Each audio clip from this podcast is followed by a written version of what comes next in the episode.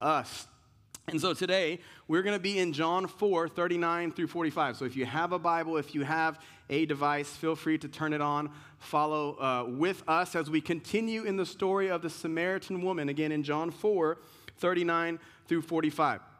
And today we're going to be uh, looking at the idea that His Word calls. Said a little more completely, God's Word calls us to respond, to testify, and to believe as He transforms us to show us true life. And so, has, has anyone in your life shaped you by their words? Uh, maybe it was a person at school. Maybe you can remember the first time you felt insecure about something as a little kid, right? When that mean kid said something to you. Um, they said something about your personality or maybe even about your physical traits. Maybe those words had an effect on you when you got older, like in high school. Uh, maybe there's different kinds of words said, or, or maybe it was another period of life, college or young adulthood, I don't know.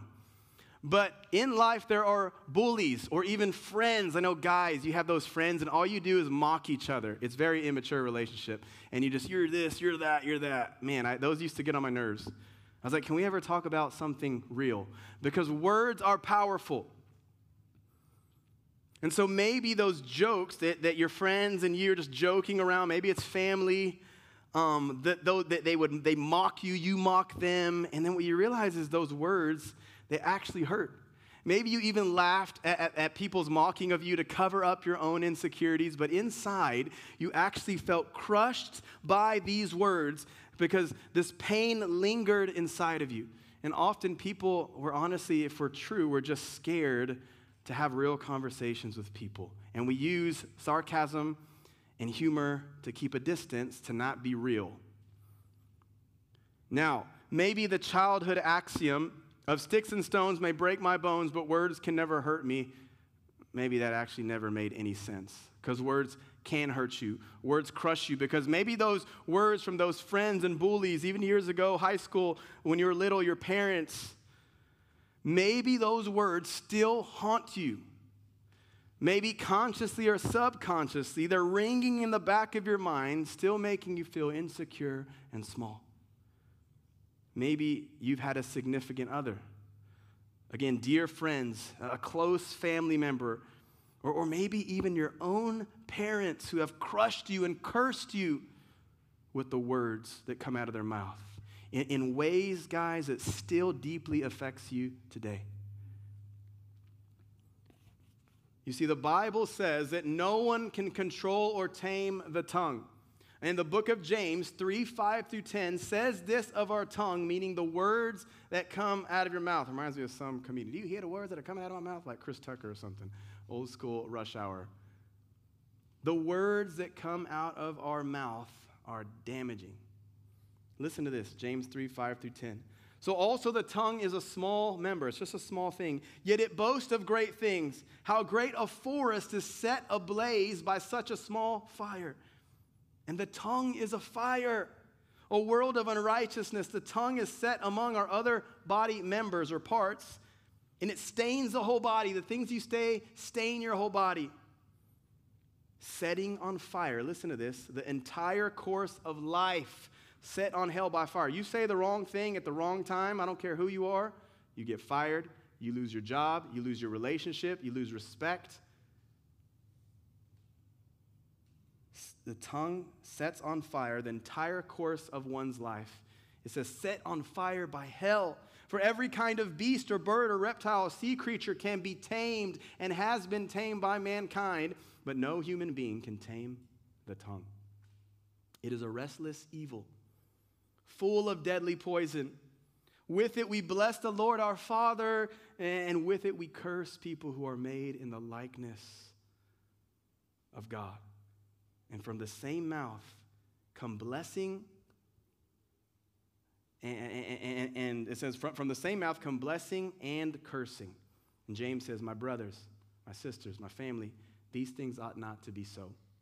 You see, Human words call us to be cursed. That's what human words do. They call us to shame, to doubt, to hate, to depression, to sadness, to insecurity, to ineffectiveness. You see, words put in action by our tongue can totally change the trajectory of one's life. And so maybe in your life you had a certain plan or a dream or a hope of the way you wanted to turn out or of the person you wanted or still want to be. But those words you heard from others, the words you heard and hear from the words around you, and the words you even tell yourself, and the words Satan and his demons whisper in your ears, have you now stuck, immobile, not able to move forward the way you thought you would or could in your life. Or then maybe you're like, no, I'm good. Words don't hurt my feelings. I'm cool. I'm strong. I can sustain myself. I don't care what people say. I can make it on my own. I'm strong. I can will empower myself to block out people's words or tweets or comments or texts and all the horrible things people have told me. I don't care. You say that and you're lying the little child in you is just bucking up because everybody cares. Friends and family, maybe you are believing the lie that you are actually strong and that you can tame words and other people's words and that their words have no influence or power or pain over you. I would encourage you in whatever way um, you are being called by the words that have shaped the person that you are today and the trajectory that you are on today to pray right now. Pray in your spirit. Even if you don't know God, pray and call out to Him right now.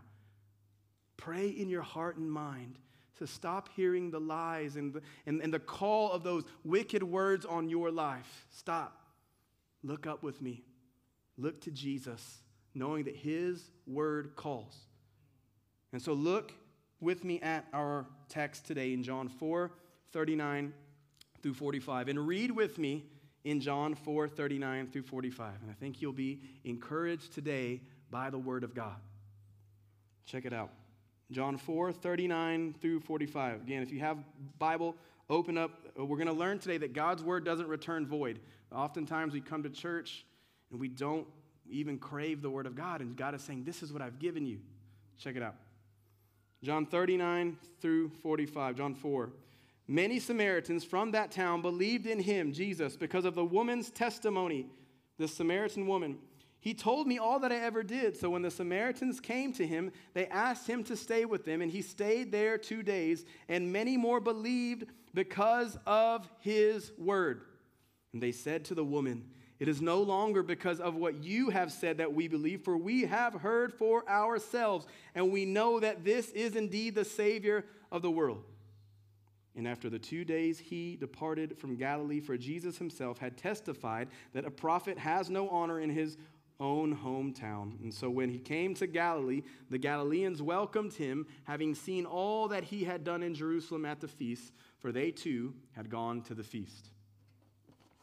So take note again of our main idea today, which is that God's word calls us to respond, to testify, and to believe as He transforms us to show us true life.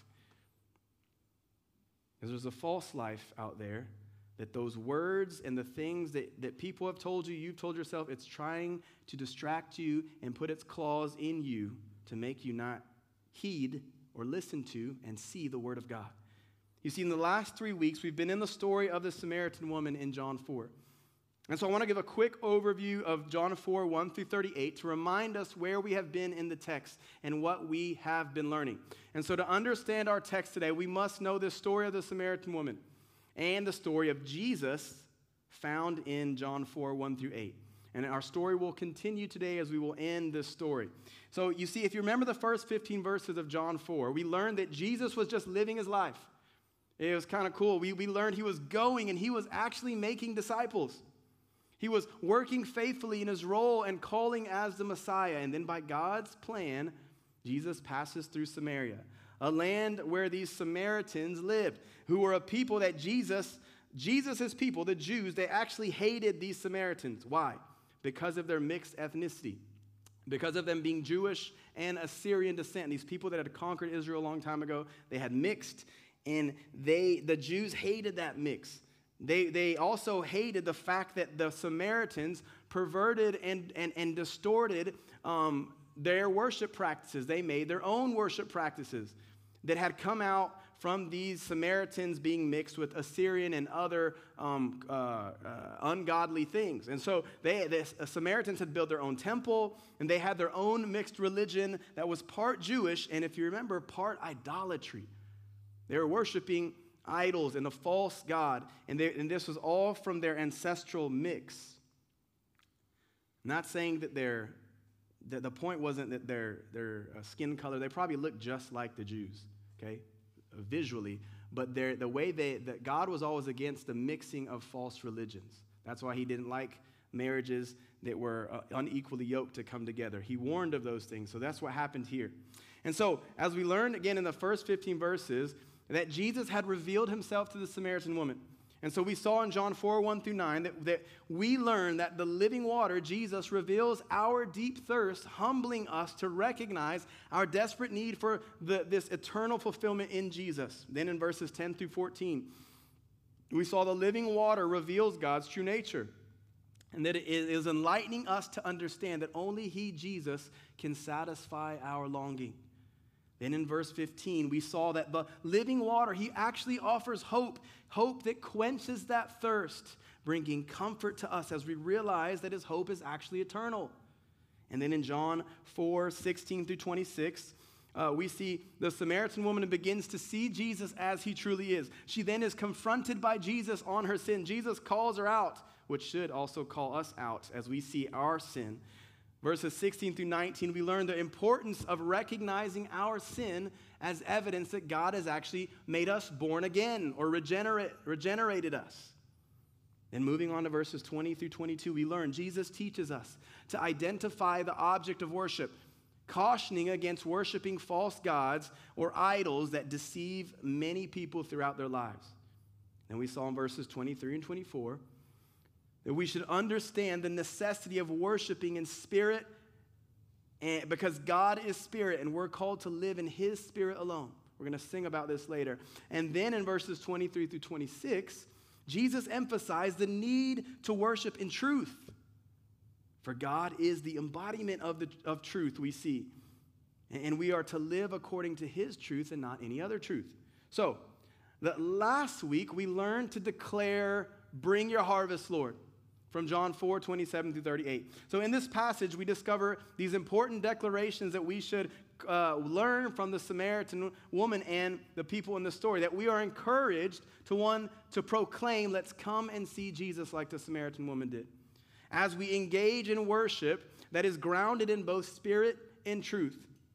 And we see that found in verses 27 through 30. Secondly, we learn to declare, um, let's eat from the food that Jesus gives which enables us to worship in spirit and truth, emphasizing the significance of partaking in God's provision found in verses 31 through 34. And then, thirdly, we learned last week that we are compelled to say, Let's see the plentiful harvest, recognizing the need for more workers to participate in bringing it forth, as we see in verse 35. And then, lastly, we learned that we are to rejoice and affirm that as we worship in spirit and truth, the ultimate farmer, our triune God, he actually orchestrates the harvest, prompting us to rest and to trust in his sovereign plan, that he is actually bringing the harvest. So, this now brings us to our story today and to the main idea that, that we're going to learn today that God's word calls us to respond, to testify, and to believe as he actually transforms us to show us true life. So let's look at verse 39 as we learn our first point today, uh, expounded a little more, that God's word calls us to respond in true belief and not unbelief. Okay? So we see the Samaritan woman responds. Now, Many people respond. Look at verse 39. It says, we, we see this. Many Samaritans from that town believed in him because of the woman's testimony. He had told me all that I ever did. So, we, we see that people respond to God in various ways. Sometimes, just like the Samaritan woman initially, like, I, I want living water. I want Jesus. Yes, of course. I don't want to burn in hell. I want all the good things that God gives that doesn't mean you're saved. You can manipulate a child or an adult to say, to think that they're saved. And it's a lie from the pit of Satan. And so we have to be careful. People will respond to Jesus positively, seemingly. Okay? That doesn't mean we, we, we don't encourage that or we don't want them to. We just have to make sure we are actually proclaiming the true gospel. Many people, again, Jesus says, many are called, few are chosen. He says, there's going to be people in the last days that prophesied, they cast out demons in Jesus' name. And Jesus is going to say, far away, get far away from me. I never knew you. That's scary stuff. So, we have to respond correctly. And I believe the example of the Samaritan woman is a correct response. She responded, why? Because God called her out on her sin. It said that the town believed in him. And it said, many Samaritans, because this woman actually testified in verse 39. And she said, this crazy that she testifies, hey man, this man called me out on my sin. Who would testify that way? That's the sign of a true believer. When she is almost bragging about how Jesus called her out on her sin. She responded because God called her out on her sin. And what did he do? Just like we learned from John 3, he made her born again. He regenerated her. She probably didn't even know what hit her. The Holy Spirit, through Jesus, hit her and made her new. And so, my encouragement to you and my challenge to you on this point is are you responding in true belief or unbelief? I don't care if you've been in church your whole life. If you know God, you know God, know Him. No one can take you from God's hand, but many people think they know about God, but they don't know the holy God of the Bible. And this is the gospel we proclaim and the gospel we want you to know so that you can actually be transformed and have true, a true life in Christ. So, can you respond today like the Samaritans in true belief? If not, what is making you not believe? Think about it. We all go through unbelief. Faith is a thing that God gives, and He gives us initial faith or belief. It's the same word in the original language what starts to happen is we can grow in faith, we can grow in love for God. But many people will spend their whole life and not grow. And so I would, I don't know, I'm not God, but I would challenge that immature, you know, 50, 40 year old, 60 year old, 30 year old. Hey, man, do you even believe? Do you believe? What is making you not believe? What is making you live in unbelief? Do you truly know God? Are you really saved? And have you been rescued by a holy God? Do you see that He's holy? Or are you responding in fear? In fears or insecurities of those words that you have heard your whole life? Are you listening to words that produce doubt and, and an unholy mind that hinders you from being a transformed man and woman of God? Are you stuck thinking this way? Maybe you're responding and, and, just trying to hide from something and trying to get a little bit of Jesus, but still doing your own thing.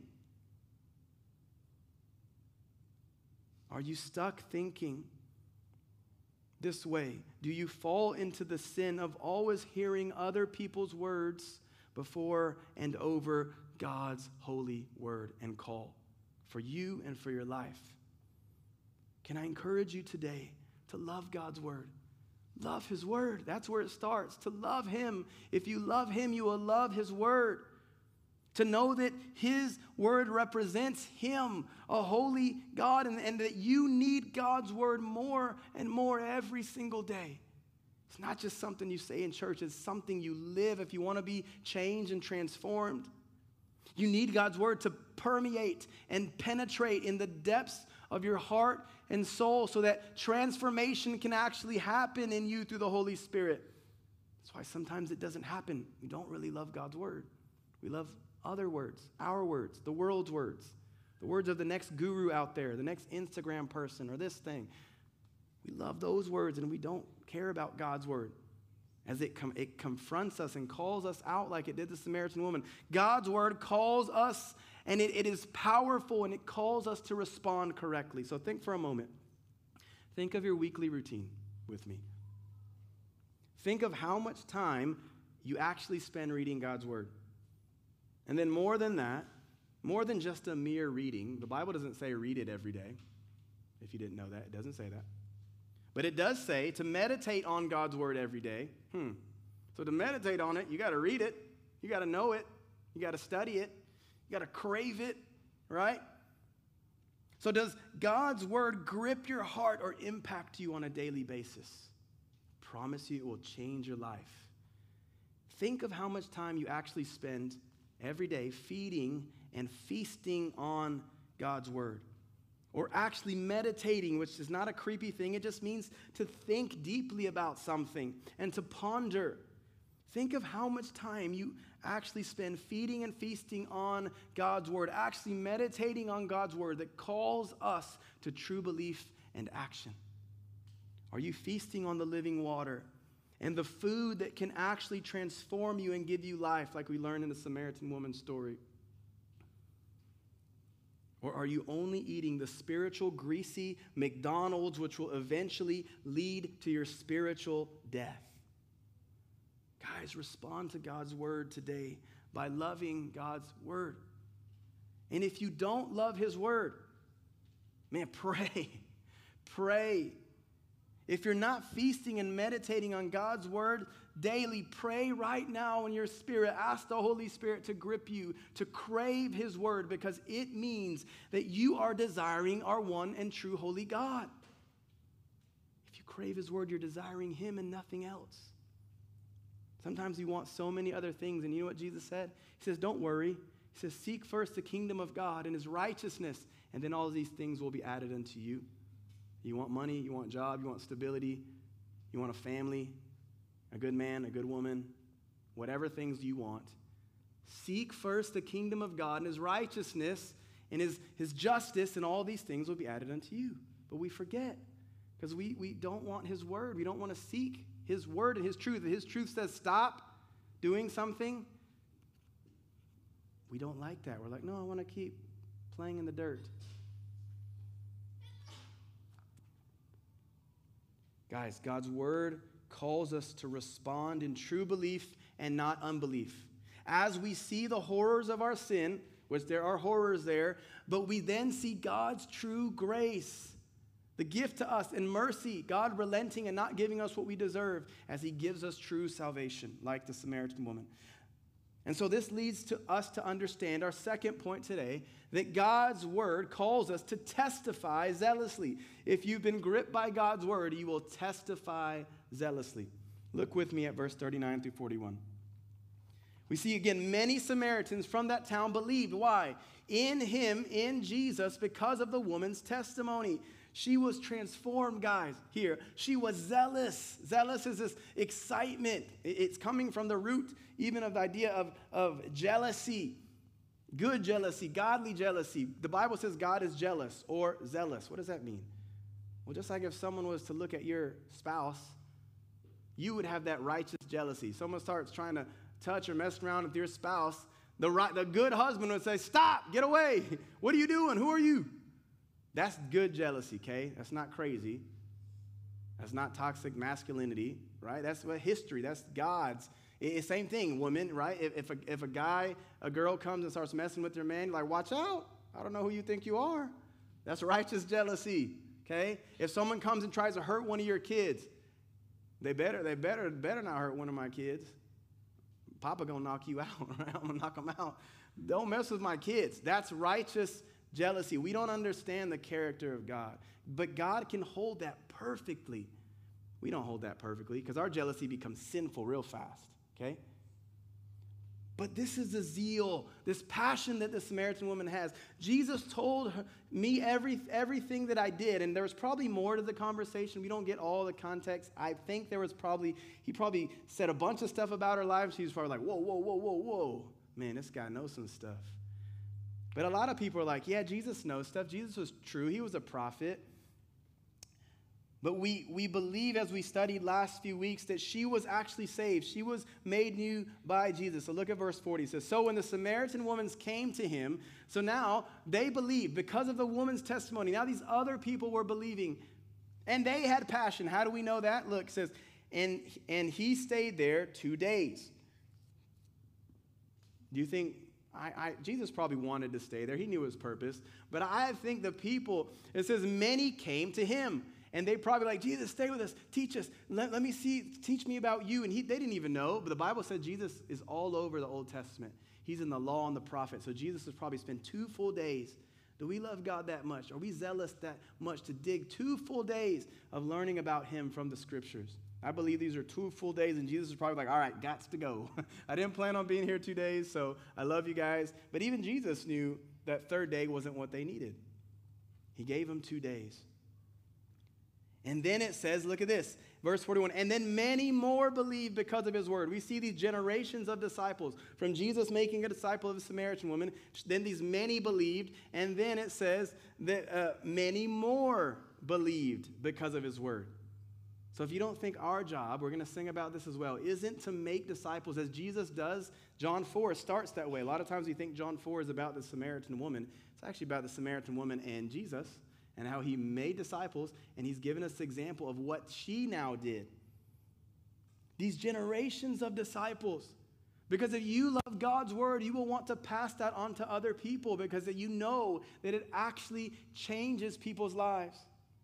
And this is the climax of the text today which again highlights our main idea that God's word actually calls us to respond, to testify like the Samaritan woman. And we're going to look at our third point to believe as he transforms us to show us true life.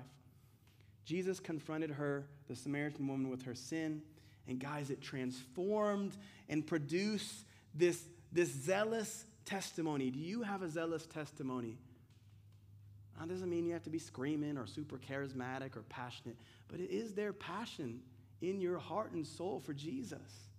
And does that passion then compel you in love to tell others about who He is? See, we can hide in a lot of things and in, a lot of good Christiany things we do, um, going on mission trips or going here, doing that.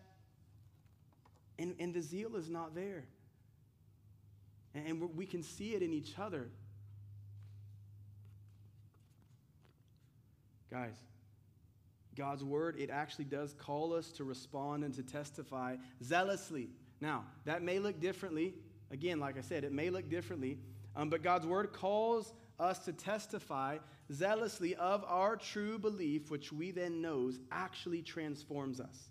We have to know that it actually transforms us and changes us because let's look at verse uh, the whole text again from starting from verse 39 through verse 45 and we're going to learn our third point today that if, it tra- if God's word actually transforms us, then God's word calls us to believe. Now, belief is a tricky word in the Bible. A lot of times we think, oh, I believe. But there's the story that we see in the scriptures in Mark. The guy says, I believe, help me with my unbelief. What does that mean? That means there's this capacity to grow in belief. There's a capacity to grow in repentance. That's not something you do day one. You keep doing that until you die. Hey guys, there's like a bass ring. I keep hearing it. Um, God's word calls us to continually believe. We don't stop. It, it's this deep passion, the zeal that the Samaritan woman had. And, and yes, like the, the thing is, when most people are new, newly converted, they will proclaim and they're excited, and you kind of go through that lull because life hits you in the face. But then the story reminds us, like, when you go through that, to believe again, to keep believing Jesus is the same God. He is the true God. Look at verse 39 and 45 with me, and let's look at the whole thing in context. Again, listen, many Samaritans from the town believed, that second generation believed in Jesus because of the woman's actual testimony, her zeal, that she went out and she told, he said, He told me all that I ever did. In verse 40 says, And when the Samaritans came to him, then they had this zeal, they had this love for God's word. They asked Jesus, Stay with us two days. And then many more people believed. Because of what? Look at this now. They believed because of Jesus' word, his word. So that is what the point of this. It's pointing us to know God's word, to know who he is, that God's word produces belief, not what we say, not what we do, but God's word is what produces belief through Jesus, through the power of the Spirit. Why? Because Jesus is the living word. We're going to talk about this towards the end. Jesus is the living word. And then he's given us what? His written word, the Bible. So if we forget God's written word, how do we know the living word? It's like if I say something, those words come from me, not from my lips or not from my breath. So, hey, Israel said that mean thing or that nice thing, right? If you say something, your breath, your mouth, your tongue, those things represent you. Jesus says, from, uh, from the heart speaks the mouth. So the things you say actually come from your heart. So, guys, do you know and love God's word? Verse 42 says, They said to the woman, It is no longer because of what you said that we believe. We appreciate your testimony, it was awesome, but we believe, for we have heard ourselves. They now heard the word declared from the word himself, and we know that means they believe that this is indeed the Savior of the world. They now see Jesus as the one who will change everything. They see the story from Genesis to Revelation, from the one who came, who was to be God with us from the beginning and had this perfect story to tell. And he then allows sin to come into the world. And Adam and Eve fell, our ancestors, and they fell because they then, just like us, had sin. And God allowed that. God was not caught by surprise when He is writing this beautiful story. He allowed Adam and Eve to be weak. Why? So they could see that they actually needed Him, that they actually needed a Savior like the Samaritan woman, someone who would come, the perfect one, God and man, who would love the whole world. And he, that he would, the, the, the God who would give his son, who would be God in the flesh the triune God, through the power of the Spirit, would allow Jesus, this normal looking guy, we're going to see he's, he has no honor in his hometown. Nobody thinks Jesus is special. He was probably, he was a perfect kid. Like he did everything perfect. And that's how, that should show us how sinful we are. That when perfection is right in front of you, you can't see it. That should humble you today. Jesus was in front of people for years.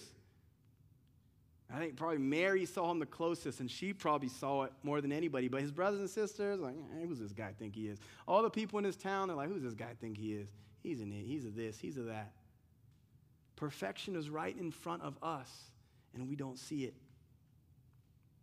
But they saw it, and God allows us to see it, to see the God man that through creation, then through the fall, where sin, less like the Samaritan woman, confronts us. Jesus confronts us and says, You need me, the perfect one who came, who lived a perfect life, who then died, then rose again, and then uh, ascended and promised to come back. The one who on the cross took on that, that, zeal, that, that zeal of God. He took on that anger of God on the cross because God hates sin. And God said, I'm not putting that sin on you guys. I'm putting it on Jesus. And the Bible says he became sin so that we, those who believe in God, can become the justice or the righteousness of God. Hear that today. Receive it, know it. And then this king who ascended said, I'm coming back. All the pain, all the junk that you're feeling right now, I'm coming back. It's, it's not in vain all the things you feel, all the heartache, if you know Christ, it'll be washed away. We will reign with him in a new heavens and a new earth. This is the gospel story. We have to know it and love it because God's word, guys, it calls us to believe that story. It calls us to believe the true Jesus. And then the text ends kind of in a weird way verse 43 through 45, which is connected to what we're talking about last week, uh, next week, but it's also connected to this part of the story. It says, And after those two days, he, Jesus, departed for Galilee. This is his home. For Jesus himself had testified that a prophet has no honor in his hometown. No, nobody thought anything about Jesus. He's just Jesus. Literally like Joshua, or in Espanol. Jesús, Jesús, the same Jesús. This is Joshua. He was no big deal to anybody. Okay? So when he came to Galilee, the Galileans, they welcomed him, having seen all that he had done. They're like, uh oh, Jesus done did some things. Wow, Jesus, okay, right? Because they saw what he did at the feast. If you remember John 2, it's when he cleared the temple and he showed, hey, I got some authority. They're like, not bad, not bad. And then it says, For they too had gone to the feast. We'll look at this more next week, but we learn, and we learn from the text next week, that the Galileans, they wanted signs. They wanted to see the miracle worker Jesus. That's how many people come to Jesus. And they didn't want to truly believe. Not all belief is faith or genuine belief. We'll see this in, in John 6, a few chapters over, that many of the disciples, the Bible calls them disciples, left. Does that mean they were unsaved? No, it means they were not real believers. We're called to make disciples, not to make converts. God converts the heart. We make disciples, we make learners, we teach them about Jesus, and it's on God and that person if they're really saved. So we're going to look at this, but the next week more. But the point is that the last verses show that these unexpected Samaritans, remember how they how the Jews hated the Samaritans? They were scumbuckets to them. They're the ones who believed, not, not the Jewish people. And compared again to Jesus' own Jewish Galileans, the people from his hometown in Galilee, that town called Nazareth, the point of these last verses is to show this unexpected Samaritan belief that God gave them, and it's contrasted to the people of Jesus' hometown. Because, guys, God's word, it actually calls us to believe, believe, to for, to for real know this Son of God. God's word calls us to believe, as we know, just like the Samaritans, that the gospel, it transforms us, but it transforms others. So you do you believe that? Do you love God like the first commandment, which is the foundation of the gospel? The love of God, not our love for God, because that, that doesn't happen until God loves us. And if that's not the beginning seeds of the story of the gospel, it is. It's the love of God sprinkled throughout through the creation, fall, redemption, and restoration. So then you, in redemption, when you repent and believe of the gospel, not just the first time, you keep doing that. You're not getting resaved. You're knowing God and loving God more and more and more. You're believing God more and more and more. And when you do that, guys, you can have life. His word calls you, you will be transformed. So, do you believe and love this God of the Bible, this God that confronts a Samaritan woman? Do you really love and believe God and His Word? Because He loved you first, the Bible says. Do you believe our God, the living Word, and know His written Word in a way that, it, that is transforming your life, actually transforming your life, and then, like we see in the story, transforming the life of others? Is God's Word impacting you that way? You see, God's Word calls us to be transformed. So you see, God's word calls us to be transformed to true belief that, that is radically different from the world. A true belief that is totally different, that doesn't make sense, that you will be called freaks and aliens and monsters and wrong. It's, it's really changing in our culture. Things that are horribly sinful are called good, and people are glorifying in those disgusting things and telling us to believe and to bend God's word to believe darkness. Don't do it. Don't do it. God's word calls us to be radically different. God's word doesn't return void. That means God's word, it, it, will answer you. It will give you something. It will give you that true transforming life. The Bible says, remember how John started? God is the Logos. The Logos means he's the word. In Spanish, he's the verb, he's the action. And I think I like how both English, he's the, it, it, the word in Greek meant he is the reason behind all logic. He's the reason behind creation, behind everything. He's the creator of the physical and the metaphysical, which means after the physical, everything that's spiritual and physical out there. God is the creator. You see, the word logos is the word used for the word word in our text, okay? In verse 41. The word used in the original Greek is this word, the logos, and it's used in a plural form here, which I think shows us the triune God, meaning he's one God in three persons. Look at verse 41 again. It says, And many more believed, not because the woman's word, which was great, her word was based on his word. When we see uh, the basis of the Samaritans' belief. It was based on the Word of God, which called them to truly believe. They believed in the living Word, Jesus, who was from the beginning and also prophesied about in the written Word. He was prophesied in the Scripture. Jesus says, I was all up in the Old Testament. That's the beauty of loving God's Word. Go read Leviticus, go read Ezekiel, go read Jeremiah, and find Jesus there. Don't make stuff up, but ask the Spirit to show you the true Christ of the Old Testament.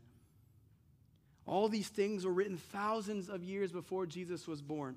Listen to Isaiah 55, 10 through 11, which, like our text today, it should comfort you to cherish God and His Word like the Samaritans in our text today, because we can know, like they did, that God's Word, it calls us to respond, guys, not to stand still. It calls us to testify like the Samaritan woman, and it calls us to truly believe, believe like the people in the Samaritans in the text. And that that will transform us to show us true life in Him that only He Jesus can give. Listen Isaiah 55 10, it says, For as the rain and snow come down from heaven and do not return there, but water the earth, making it bring forth and sprout, giving seed to the sower and bread to the eater. So it's saying, just like rain makes things grow and provides, so shall my word, God says. Listen, so shall my word, that's why God's word is so important, be that goes out from my mouth, God says, it shall not return empty. It will not return void. It will do work. It will call you out. It will call you up. Okay? But it shall accomplish that which I purpose, God says, and shall succeed in the thing for which I sent it. God's word calls us to respond, to testify, and to believe as He transforms us to show us true life. In summary, we learned that God's word calls us to respond in true belief and not unbelief as we see the horrors of our sin and God's true grace and mercy to us in salvation. We learn, secondly, that God's word calls us to testify zealously of our true belief, which we know transforms us. And then, thirdly, God's word calls us to believe as we ourselves know that God, that the gospel, it actually transforms others. So, believe. Believe truly Believe joyfully and zealously, like the Samaritan woman and the Samaritan people we see in our text. Guys, cherish God's word. Love his word so much by knowing that his word actually does not return empty. It calls us to respond. So respond to God correctly. Cherish God and his word by knowing that God's word calls us to testify. So testify. Testify boldly and zealously of the life Jesus has saved you from and called you to live in for him. And cherish God's word. Love it so much to believe as he transforms us and transforms others as he shows us true life in him. Let's pray. you know my you know my you know my